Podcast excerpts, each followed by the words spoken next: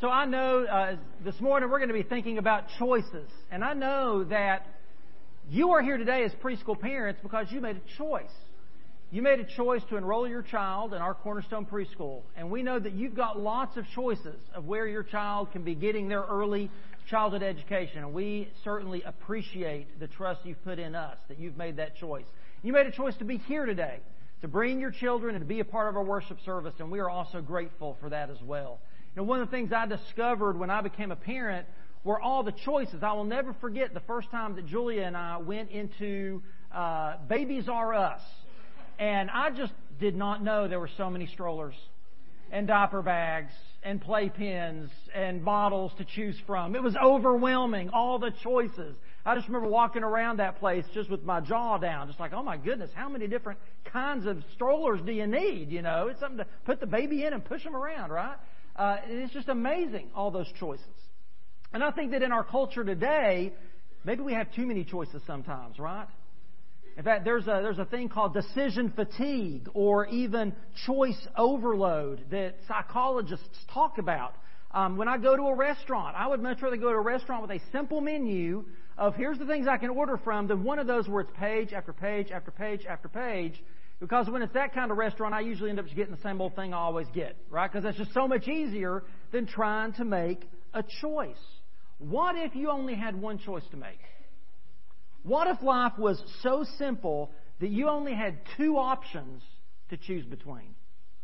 Adam and Eve lived a stress free life in the Garden of Eden. They had very few decisions to make. There was only one kind of stroller. It was very simple.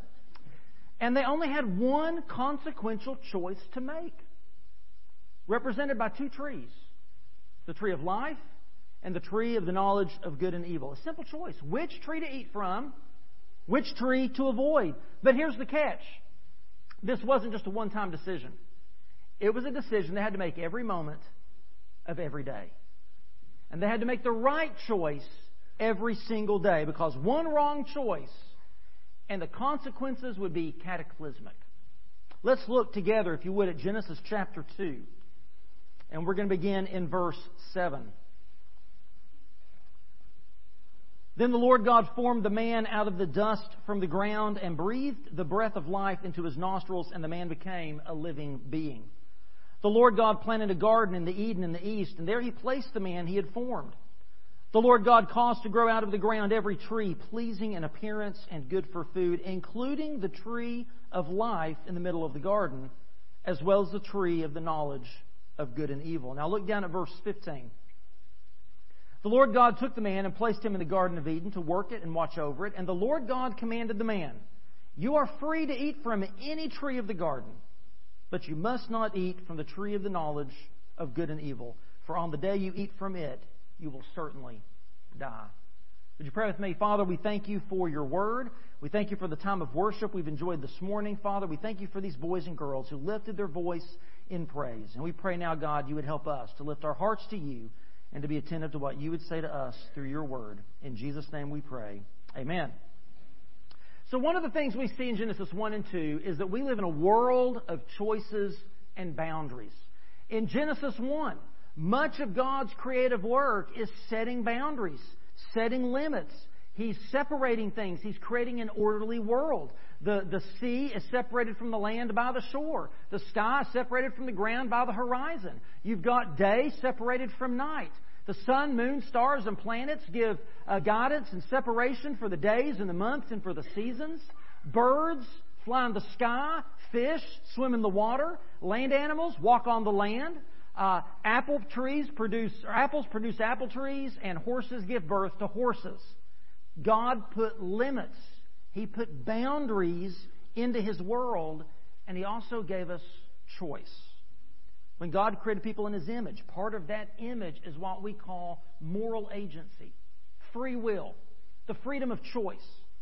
It's a unique status and a unique responsibility that we have among all of God's creation. One commentary on Genesis put it this way Rocks were made to roll and rivers to flow, but they were slaves to gravity. Flowers would bloom and trees would grow because of inbuilt genetic codes. Lions would roam and seagulls would fly in accordance with divinely implanted instincts. But man and woman while subject to gravity, genetics, and instincts, were given the uniquely enriching and challenging capability of choice. Our moral agency is part of what it means for us to be made in God's image the freedom and the responsibility of choice. We are unique among all of the creatures in that we can choose what kind of beings that we will live, that we will be. We can choose what kind of lives that we will live.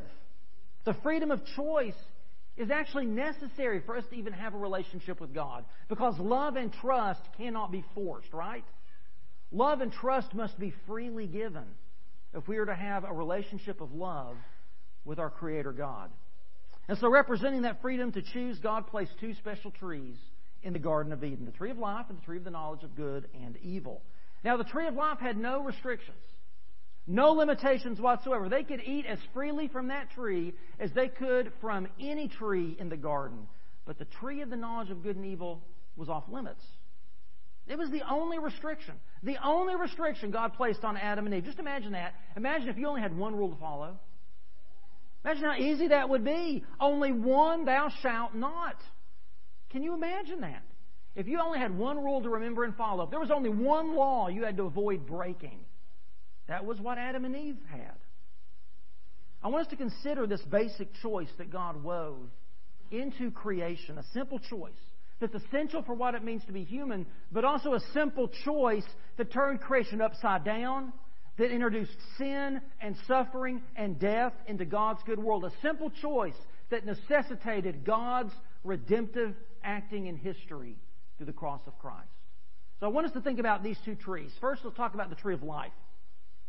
Adam and Eve had the entire Garden of Eden to enjoy the, the beauty, the blessings, the bounty. They literally lived in paradise, and they could eat freely from any tree in the garden, including the tree of life. It was accessible, it was available to them. They had a sense of purpose. They lived in peace with God and with each other and with all of creation. Work wasn't a drudgery, it was a delight for them. They experienced life exactly the way God intended it to be lived. So, what was this tree of life? Well, Genesis tells us that it was only one of many trees in the garden that were delightful, that were pleasing to the eyes, that were good for food. But this tree was different. It was important. It was set apart from all the other trees. It was placed in the middle of the garden. Life was at the center of the Garden of Eden, not just because the tree was there, but because God was there. Now, I believe the tree of life was a literal tree. I don't think it's just a metaphor. I think it was a literal tree that God put in that garden, but I don't think that its fruit was magical. I don't think the fruit of that tree had any special power or abilities. I think that that tree represented what it means to partake of the good things that God gives us. God put that tree there. He said, This is the tree of life. If you partake of it, then that means that you are agreeing with me. You are coming into a relationship with me. You are doing what I have commanded you and given you to do and to enjoy. To be near God, to be a part of the active presence of God, was to have life. And there are Bible verses throughout Scripture that tell us this. Psalm 36 9 says, For with you is the fountain of life in your light do we see light. John picks up on this in John 1 4 when he says, In him was life, and the life was the light of men. Paul put it this way in Acts 17 28 In him we live and move and have our being.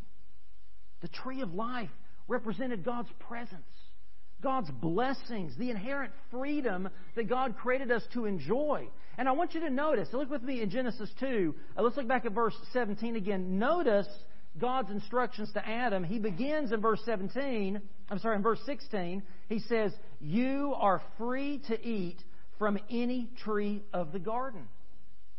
But you must not eat from the tree of the knowledge of good and evil. Notice that God's commands begins with permission, not prohibition. Which tells us that before God is judge and lawgiver, He's the giver of all good gifts. He begins with what they're allowed to eat. Then he tells them what they're not allowed to eat.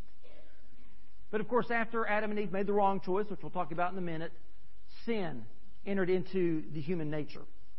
And as a result, the tree of life was no longer a blessing, it was a danger. And so God vanished. Adam and Eve from the Garden of Eden. He placed an angelic guard to keep them away from the tree of life. Now, this wasn't just an act of judgment, this was an act of mercy. Look with me at Genesis 3, verses 22 through 24. Then the Lord God said, Since the man has become like one of us, knowing good and evil, he must not reach out, take the tree of life, eat, and live forever. So the Lord God sent him away from the Garden of Eden to work the ground from which he was taken. He drove the man out and stationed the cherubim and the flaming whirling sword east of the Garden of Eden to guard the way to the tree of life. You see, if they had access to the tree of life as sinners, they would live forever in a state of sin. Without the penalty of death, there is no room for future redemption. There is no cross and empty tomb. There is no resurrection if they eat of that fruit of the tree of life as sinners. Life, even eternal life, lived apart from God, is by definition hell. And that's what they would know.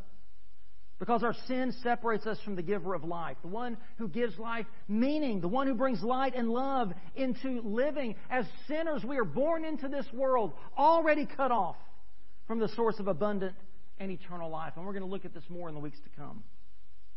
But I want to share some good news a sneak preview. Because guess what? The tree of life isn't gone, it shows up again in the end. In Revelation 2 7, it says, To the one who conquers, I will give the right to eat from the tree of life, which is in the paradise of God. And then at the end of Revelation, in John's vision of the New Jerusalem, the new heavens and the new earth, he writes this The tree of life was on each side of the river, bearing 12 kinds of fruit, producing its fruit every month. The leaves of the tree are for the healing of the nations, and there will no longer be any curse. You see, when Christ returns, creation will be restored, and those who have received God's gift of grace through faith in Jesus Christ will dwell forever in His life giving, life sustaining presence, and we will be able to eat from the tree of life forever and ever. Adam and Eve had a choice. They could have chosen life. They could have chosen God's continual presence and provision, His bountiful blessings without end. They could have known daily peace and joy and perfection. We have no idea how many days they lived in the Garden of Eden that way. How many days did they enjoy all of that in paradise before they sinned against God? But we do know all it took was that one wrong choice. That one moment of weakness, that one fatal decision. They rejected the tree of life and instead they chose to eat from the tree of the knowledge of good and evil. Now, what's the deal with this tree? What is up with this tree? Again, there's nothing special about the fruit of this tree. I think it could have been any tree. God could have just said, that tree. Don't eat the fruit from that tree. God could have said, You see that rock right there? Don't ever move it. Do anything you want in the garden, but don't move that rock. The point is that God put restrictions on them. God laid down a prohibition based on His sole authority to determine what is right and wrong. It could have been anything He chose. The, the tree of knowledge of good and evil is what He chose. Now, that word knowledge in the Hebrew can also be translated as determination. It's not just knowledge in, in, your head, it has to do with your will. It has to do with this decision to, to determine something. So to eat of this tree was to reject God's definition of good and evil and to determine for themselves what was right and wrong. That's what they did. Remember in Genesis 1, God goes throughout the chapter declaring things as good. This is good, this is good, this is good. In Genesis 2, he sees Adam as alone, says this is not good. God alone has the wisdom, the knowledge, and the authority to declare what is good and what is not good. But Adam and Eve chose to usurp that authority and to take it for themselves. Remember, the prohibition wasn't restrictive. They were denied one tree out of countless trees in the garden. No, this tree's presence in the garden was a gracious reminder to them that they were created to live in obedient dependence on God. They were just as dependent on God as birds are in the air to fly and fish are for water to swim. Adam and Eve had a choice, and they chose poorly. You remember that scene from Indiana Jones and the Temple of or sorry, the Last Crusade, when uh, they're looking for the Holy Grail, remember, and Indy goes into this room, and there's all these different cups, all these chalices, and some of them are ornate, some of them are kind of plain, and the old Knights Templar that's there guarding them tells them that he's got to choose which of those cups is the cup that Jesus drank from at the Lord's Supper. Now, at this point, we go from history to fiction. So make sure you understand that, right? And, uh, and so the old knight says about the choice. Remember, he says, choose, but choose wisely. For while the true grail will bring you life, the false grail will take it from you. Those are the same consequences that Adam and Eve faced in the Garden of Eden. Eat from the tree of life and live. Eat from the tree of the knowledge of good and evil and have life taken from you. And it's the same choice that God laid out for the children of Israel they stood on the banks of the Jordan River about to enter into the promised land. You heard some of this in our Old Testament reading, but I want to read to you what God says through Moses to Israel from Deuteronomy 30. This isn't on the screen. I wanted to give Micah a break. It's a lot of verses, okay? So you can turn in your Bibles or listen along. Deuteronomy 30, beginning in verse 11. This command that I give you today is certainly not too difficult or beyond your reach. It's not in heaven so that you have to ask, who will go up to heaven and get it for us and proclaim it to us that we may follow it? And it's not across the sea so that you have to ask, who will cross the sea, get it for us, and proclaim it to us that we may follow it? But the message is very near you, in your mouth and in your heart, so that you may follow it. See, today I've set before you life and prosperity, death and adversity. For I'm commanding you today to love the Lord your God, to walk in his ways, and to keep his commands, statutes, and ordinances, so that you may live and multiply. And the Lord your God may bless you in the land you're entering to possess. But if your heart turns away, and you do not listen, and you are led astray to bow and worship to other gods and serve them, I tell you today that you will certainly perish and will not prolong your days in the land you're entering to possess across the Jordan. I call heaven and earth as witnesses against you today that I've said before you life and death, blessing and curse. Choose life so that you and your descendants may live. Love the Lord your God, obey Him, and remain faithful to Him, for He is your life. And He will prolong your days as you live in the land the Lord swore to give to your ancestors, Abraham, Isaac, and Jacob. It was the choice before Adam and Eve. It was the choice before the children of Israel. It's the same choice that's before each and every one of us today and every day. Will you choose to trust God's definition of what is good and evil? Or will you try to determine for yourselves what is right and wrong? Will we follow God's path or will we try to chart a course on our own without Him? Will we seek peace, purpose, and life from the giver of life or will we foolishly attempt to find those things apart from Him. We can break down this choice into four phases, four different things that happen in this series of choices that we make. I'm going to look at those very briefly. The first is the choice to trust or doubt God's Word. The choice to trust or doubt God's Word. When the serpent approached Eve to tempt her to sin, kind of like Mr. J did with the kids and Ben, uh, he asked, Did God really say? Did God really say not to eat from the fruit of that tree? He simply asked a question. But in that question, he planted a seed of doubt in Eve's mind about God's Word. We face similar temptations to question God's Word today. Did, does the Bible really say Jesus is the only way to heaven? Does God's Word really say that apart from faith in Jesus, people will go to hell? Does the Bible really teach that sex outside of marriage and homosexual activity is actually a sin? Pick the issue. And there are people today that are going to say, Does the Bible really say that? And that kind of questioning and doubting of God's Word inevitably leads to the denial of God's Word. And that's what the serpent did. He began with the question and he went to expressly contradicting what God had said. Look with me at Genesis 3. Let's look at this conversation in verses 1 through 5. Now the serpent was the most cunning of all the wild animals that the Lord God had made, and he said to the woman, Did God really say, You can't eat from any tree in the garden? And the woman said to the serpent, We may eat the fruit from the trees in the garden, but the fruit but about the fruit in the middle uh, of the tree in the middle of the garden, God said, You must not eat it or touch it, or you will die. No. You will certainly not die, said the serpent to the woman. In fact, God knows that when you eat it, Your eyes will be opened, and you will be like God, knowing good and evil. When we question God's Word, we end up saying things like, Isn't it all just open to interpretation? I mean, isn't it all in how you read it? I mean, doesn't the Bible have to change with the times? We face that same choice today. Will we doubt God's Word or will we trust it?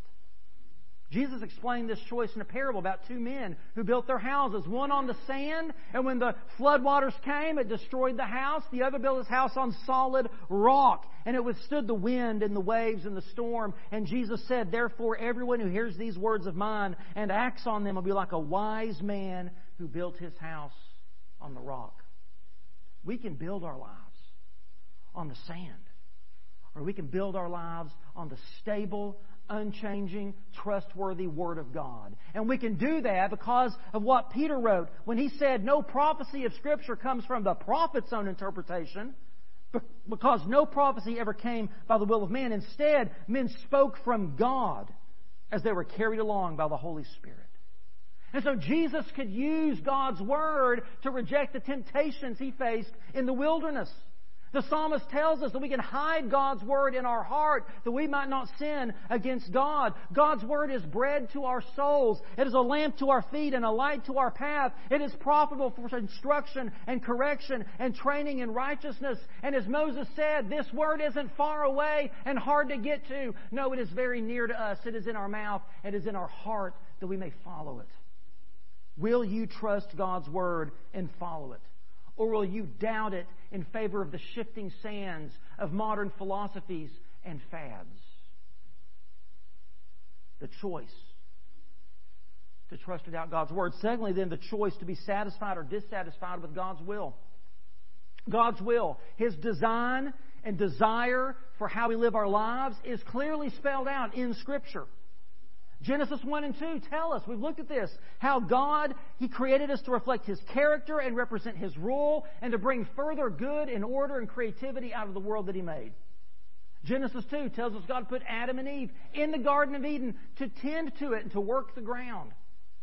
And God gave them everything they needed. It says, Out of the ground the Lord God made to spring up every tree that is pleasant to the sight and good for food. And God told Adam and Eve specifically that they could eat from every tree in this garden except that one off limits tree. That was God's good and perfect and pleasing will for them. But the serpent turned Eve's focus toward that one thing that God said she couldn't have. And by his question that raised doubt in Eve's mind, he also stirred dissatisfaction in Eve's heart. She became dissatisfied with the countless other trees, with all the other good things that God had given her. Now all she could think about was that one tree that she knew was wrong. I mean, how much more like a preschooler could she be? Right? I mean, how hard is it for your preschooler to do the things you, to, you know, they don't want to do the things you tell them to do. And if you tell them not to do something, what are they going to do? They're going to do it. Don't touch that hot stove. Ah, you know, I mean, every time. Don't hit your sister. Hits the sister, right? Eve reached out and she took the fruit from that one tree. Now, I'm sure you've seen the experiment, kind of like Ben's children's sermon. You've probably seen the experiment where they bring some kids into a room one at a time and they'll put a cookie in front of them and they'll say, Now, I'm going to go out here and take a phone call. Don't touch that cookie. Don't touch it. And they go out and they come back in. And where's the cookie? Gone. Nothing but crumbs. Here, kid, here's a glass of milk to help wash down that guilty conscience. You know, I mean, it's every time they're going to do that. And we as adults aren't that different, are we? God blesses us with so many good things in our lives, and we take them for granted. We neglect what is good, and we search out what's unhealthy. We never seem to have enough. We always want more. This past Wednesday night, we looked at the book of Ecclesiastes, and Ecclesiastes says these two things. All the toil of man is for his mouth, yet his appetite is not satisfied. Amen? The eye never has enough of seeing, nor the ear its fill of hearing. We always want to see more. We always want to hear more. We always want to eat more. The message of Ecclesiastes is that apart from God, everything under the sun is meaningless. Because the only true satisfaction comes from knowing and following God's will. Or as Ecclesiastes 12:13 puts it, fear God and keep his commandments This is the whole duty of man. Paul outlines it for us this way in Romans 12:2. Do not be conformed to this world, but be transformed by the renewal of your mind, that by testing you may discern what is the will of God, what is good and acceptable and perfect. Which are you choosing? The empty, unfulfilling, meaningless ways of the world, or the good and perfect and pleasing will of God? That's your choice. Third, the choice to confess or deny God's goodness. You see, now that Eve has doubted God's word and become dissatisfied with God's will, she then begins to deny God's goodness. She becomes convinced that God is holding out on her. Satan said, You'll not surely die. In fact, God knows when you eat of this fruit, your eyes will be opened and you will be like Him. Satan does the same thing today. He causes us to question God's motives, God's goodness, God's character. God's just a cosmic killjoy. Oh, he's just angry and out to get you. Or on the other end of that extreme, God's just a big old teddy bear. You know, he's just like a heavenly Santa Claus. And yeah, he's got his list of who's naughty and nice, and he checks it and everything. But let's be honest, how many kids really get coal in their stocking, no matter how bad they've been, right? There's always uh, something there for them. And certainly God is not going to send somebody to hell, right? That's just an empty threat. But listen, when we begin to question and deny the truth of God's Word, even if you think you're being motivated, motivated by love, even if you think it's just kindness and you're trying not to be judgmental, you are questioning God's truthfulness, honesty, justice, and ultimately you question His goodness.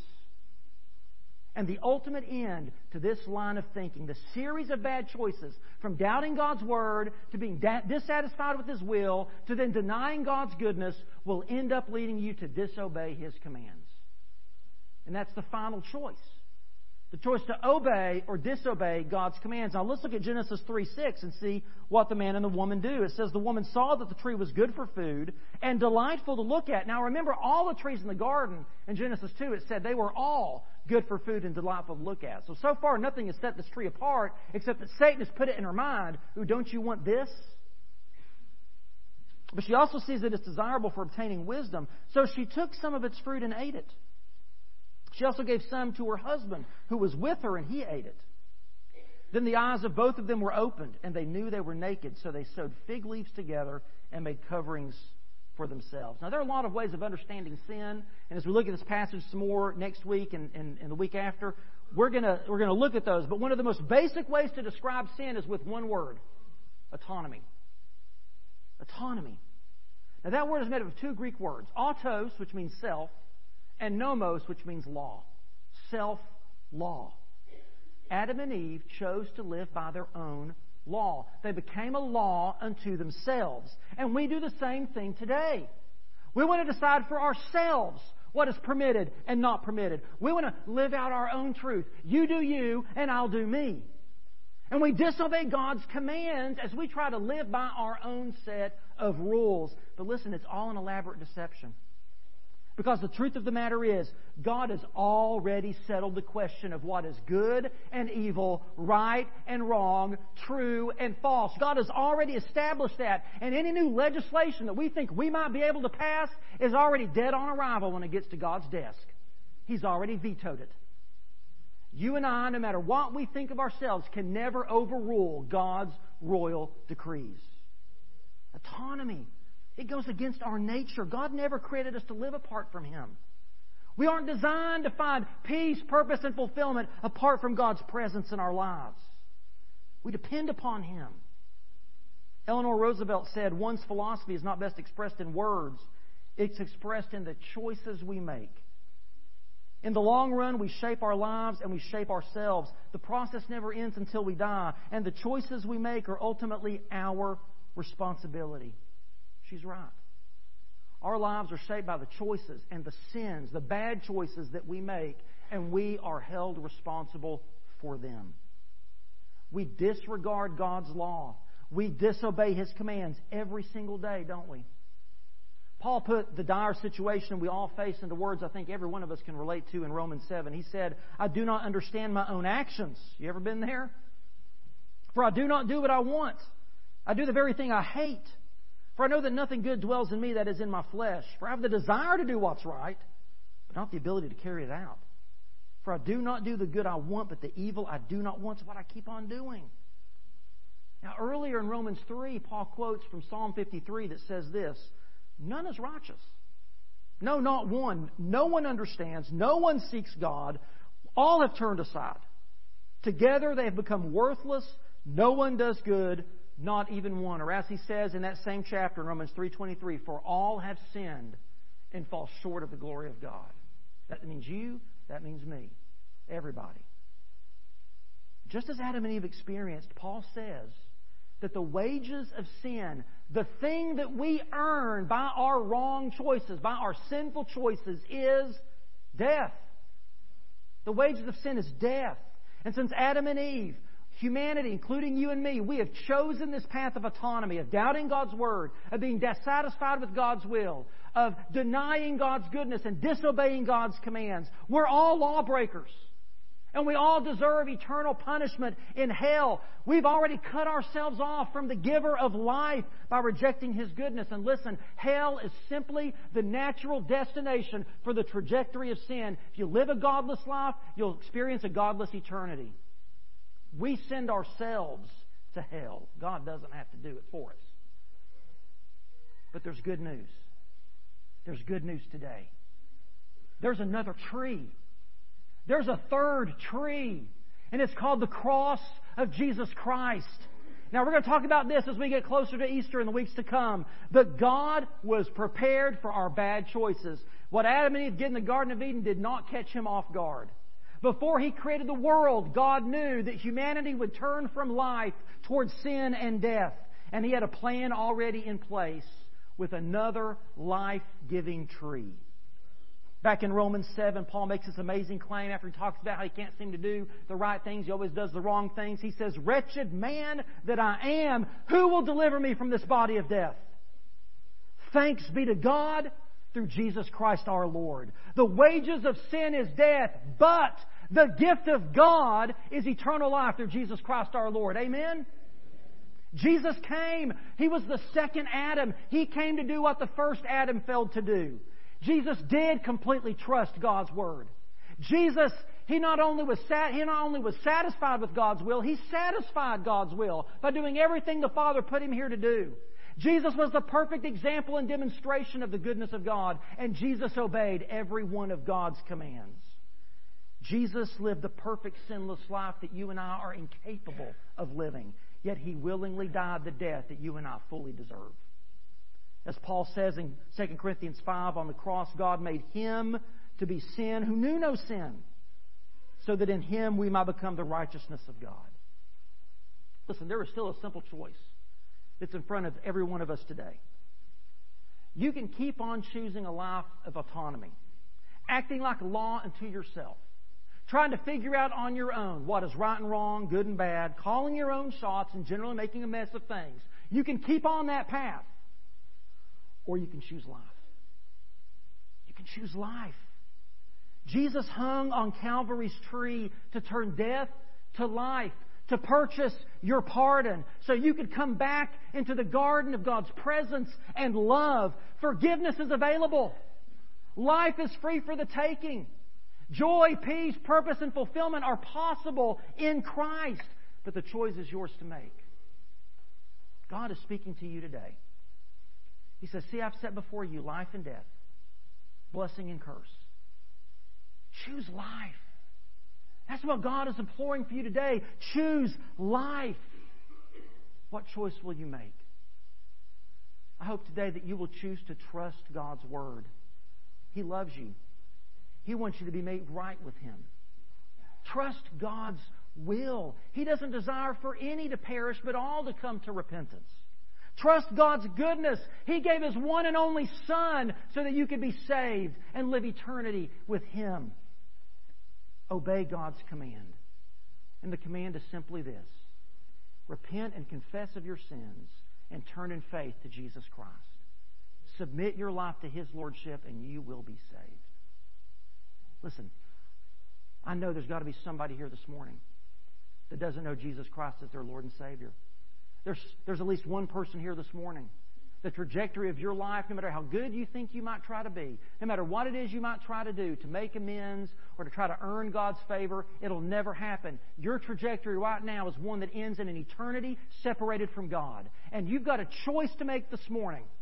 Whether you come down this aisle or do anything this moment, you're making a choice either way. You can choose to stand where you are and keep on that trajectory to hell, or you can choose to step out and come in faith this morning, turn from your sin and trust in Jesus Christ. The choice is yours to make. Will you decide today to follow Jesus? No turning back. You, are going to make that choice, one way or the other. Now, maybe for some of you, that's not the choice for you. You've made that choice. You're on the path to heaven. That doesn't mean you're perfect, means you're forgiven. But we still have choices to make. Maybe God is pressing something else on your heart this morning. Maybe you've made that decision to trust in Jesus, but you've never made it public. You've never been baptized. Maybe this morning God is calling you to stand proudly before this church and say, I know Jesus is my Lord and Savior, and I want to follow Him in the waters of baptism. Maybe God is calling you and your family to unite with this church, to worship and serve here. Maybe that's the choice that's before you. Maybe God is calling you into ministry this morning. Maybe God is convicting you about some sin. You need to come and lay down at this altar and leave it here and walk away in the freedom of God's grace. Maybe God has pressed somebody on your heart that you know needs to hear the gospel, and you've been too afraid to share it with them. Whatever God is speaking to you today, the choice is yours. Will you trust Him? Will you obey Him? Or will you deny Him by what you do in this moment? Would you stand and pray with me?